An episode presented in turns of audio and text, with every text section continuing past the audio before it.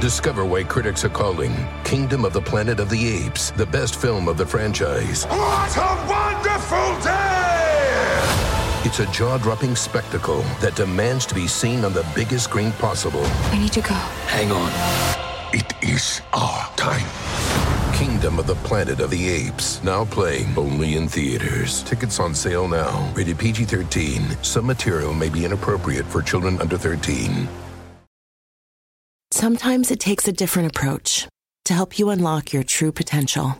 With Capella University's game-changing FlexPath learning format, you gain relevant skills you can apply to your career right away. Earn your degree from an accredited university and be confident in the quality of your education. Imagine your future differently at capella dot e d u. Capella University is accredited by the Higher Learning Commission. Learn more at capella dot e d u slash accreditation.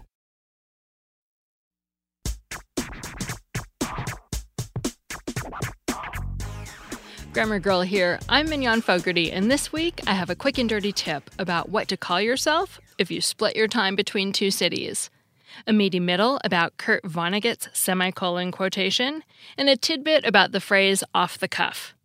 And now, on to interurban. When you split your time between the East Coast and the West Coast, you can call yourself bicoastal. But what about when you're splitting your time between two cities, like a listener named Jeff, who splits his time between New York City and Boston, and they're both on the East Coast? This seems like an answer only Charles Dickens could provide, a tale of two cities. But instead, we wanted Grammar Girl readers and listeners to weigh in on the matter, so we asked people on the Grammar Girl Facebook page what word they would use. Two of the most popular suggestions were bi-metro and bi-urban. But a few people suggested the word interurban and pointed out that it already exists. For example, the entry at dictionary dot com lists interurban as an adjective, meaning of, located in, or operating between two or more cities, and also as a noun, meaning a train, bus, et cetera, or transportation system operating between cities. Popular for about three decades during the early nineteen hundreds, the interurban, which was a type of electric railway car, similar to a trolley, tram, or streetcar, specialized in stops between cities. The interurban allowed people living in rural communities to experience suburban life by riding the few short miles instead of traveling by horse and buggy and dealing with unpaved roads.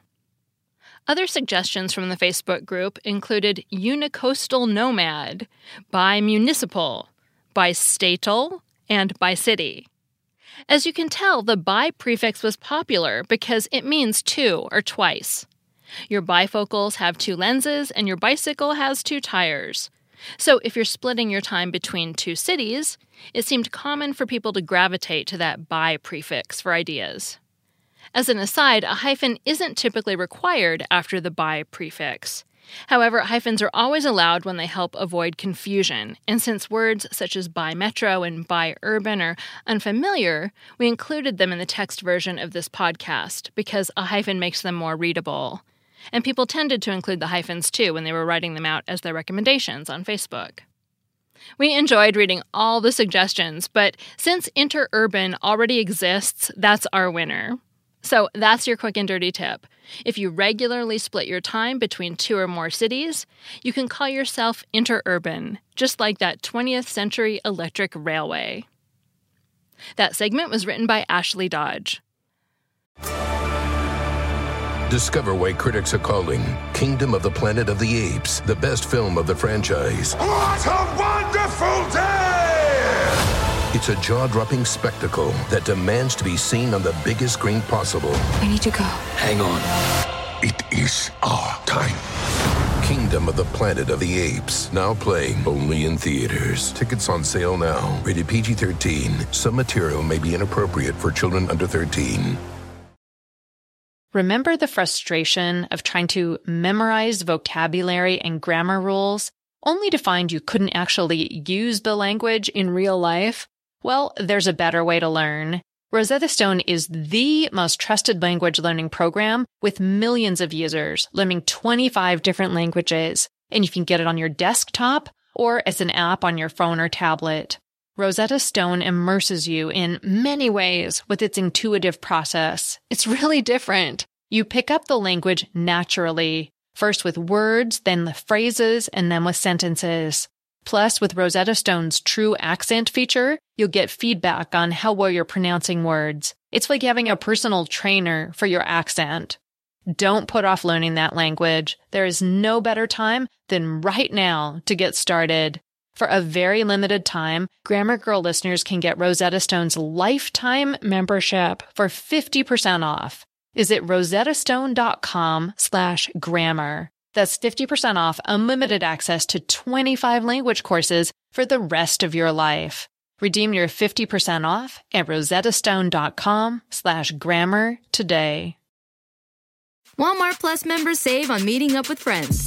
Save on having them over for dinner with free delivery with no hidden fees or markups. That's groceries plus napkins plus that vegetable chopper to make things a bit easier. Plus, members save on gas to go meet them in their neck of the woods. Plus, when you're ready for the ultimate sign of friendship, start a show together with your included Paramount Plus subscription. Walmart Plus members save on this plus so much more. Start a thirty-day free trial at walmart plus dot com. Paramount Plus, essential plan only. Separate registration required. See Walmart Plus terms and conditions. And now, on to the semicolon in literature. For many writers, picking your favorite punctuation mark is a bit like picking your favorite child. All of them can move you to awe with their power and finesse, and all of them can frustrate and disappoint you with their weaknesses. And don't you dare speak ill of them, any of them. And that's why I was surprised when I first saw Kurt Vonnegut throwing shade at the semicolon. His quotation is usually presented in isolation, like this. First rule, do not use semicolons. They are transvestite hermaphrodites representing absolutely nothing. All they do is show you've been to college. Aside from the puzzling and seemingly offensive put-down of transvestite hermaphrodites, and my memories of being taught about semicolons in grade school, not college, I couldn't imagine that any talented writer would so universally dismiss an entire punctuation mark. Not one to take things at face value, I went searching and quickly found that the Vonnegut quotation, so often offered with a giddy air of insider superiority, is taken out of context. Here's the next line. And I realize some of you may be having trouble deciding whether I'm kidding or not. From now on, I'll tell you when I'm kidding. The way he delivers the line, it's still not clear whether he's saying he was kidding or simply saying that he'll warn us in the future when he is kidding, but at least it casts doubt on his meaning. A further reading of the essay casts more significant doubt because he goes on to disparage Indigenous storytellers. Here's another bit from the essay. I started going to the library in search of reports about ethnographers, preachers, and explorers, those imperialists, to find what sorts of stories they'd collect from primitive people. It was a big mistake for me to take a degree in anthropology anyway, because I can't stand primitive people. They're so stupid. And then he went on to disparage Shakespeare, writing, Shakespeare was as poor a storyteller as any Arapaho, and Arapaho are a tribe of Native Americans. At this point, it should be clear that it's probably a good idea to take any advice in Vonnegut's essay with a grain of salt, or at least not to take it literally. It seems like he's being hyperbolic. He ends any lingering doubt when he uses a semicolon later in the essay, and then writes, And there, I've just used a semicolon, which at the outset I told you never to use. It's to make a point that I did it. The point is, rules only take us so far. Even good rules. So it goes. Vonnegut's novels aren't dripping with semicolons, but semicolons aren't absent either, and he uses them when he could have used something else. Here's an example from page fifteen of Cat's Cradle. In it, Vonnegut uses semicolons in a way that isn't considered standard. He uses them to separate items in a series where normally a writer would use commas. Here's the sentence. Only I was going to kindergarten, semicolon. Frank was going to junior high, semicolon. And father was going to work on the atom bomb. Normally, you just use commas in that sentence. Semicolon frequency is more a matter of style than rules. Vonnegut favored a simple writing style and short sentences, which limits the need for semicolons. The same is true of Frank McCourt. Semicolons are sparse in his Pulitzer Prize-winning biography Angela's Ashes, for example.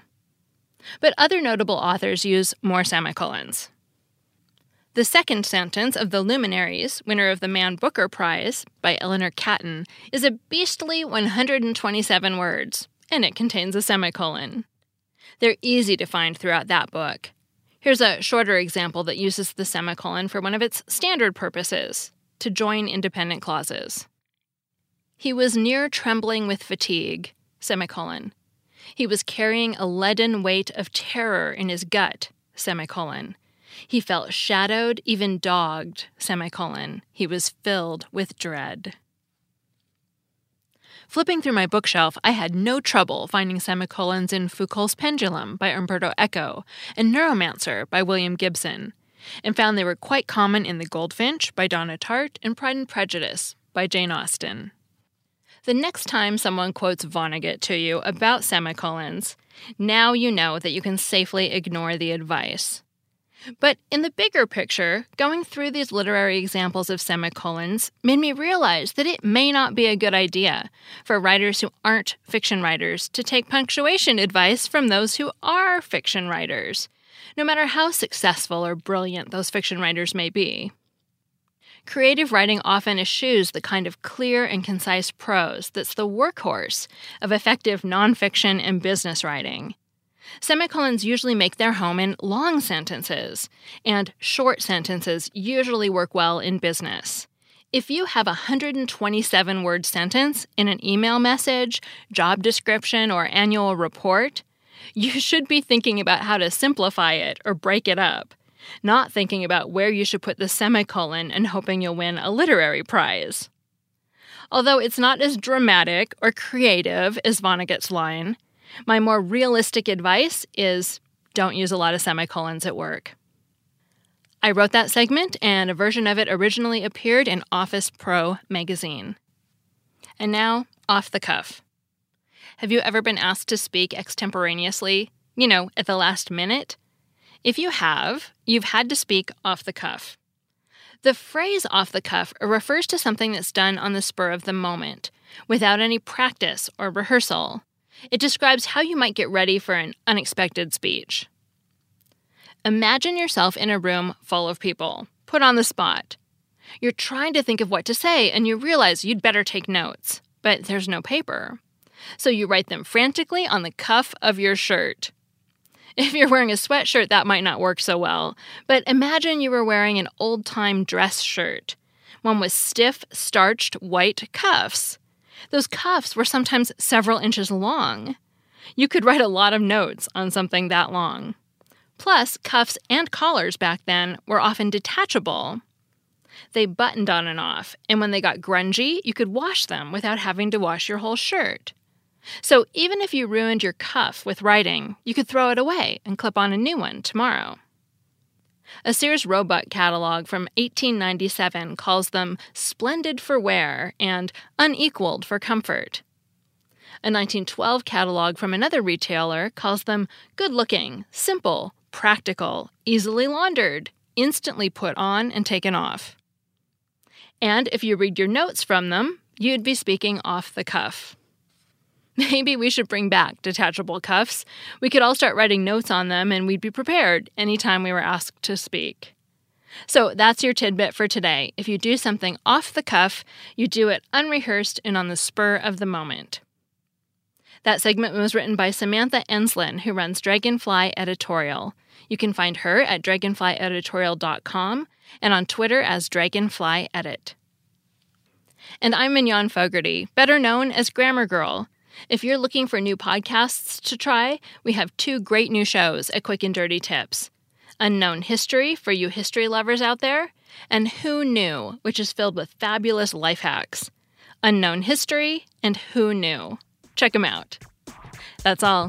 Thanks for listening.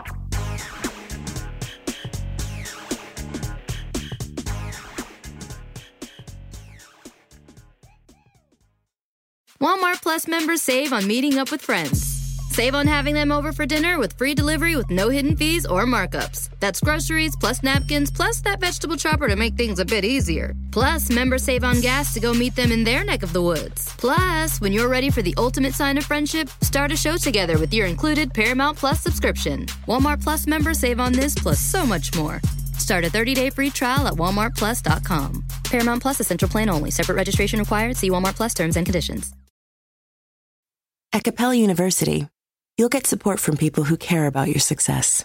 From before you enroll to after you graduate, pursue your goals knowing help is available when you need it. Imagine your future differently at capella dot e d u.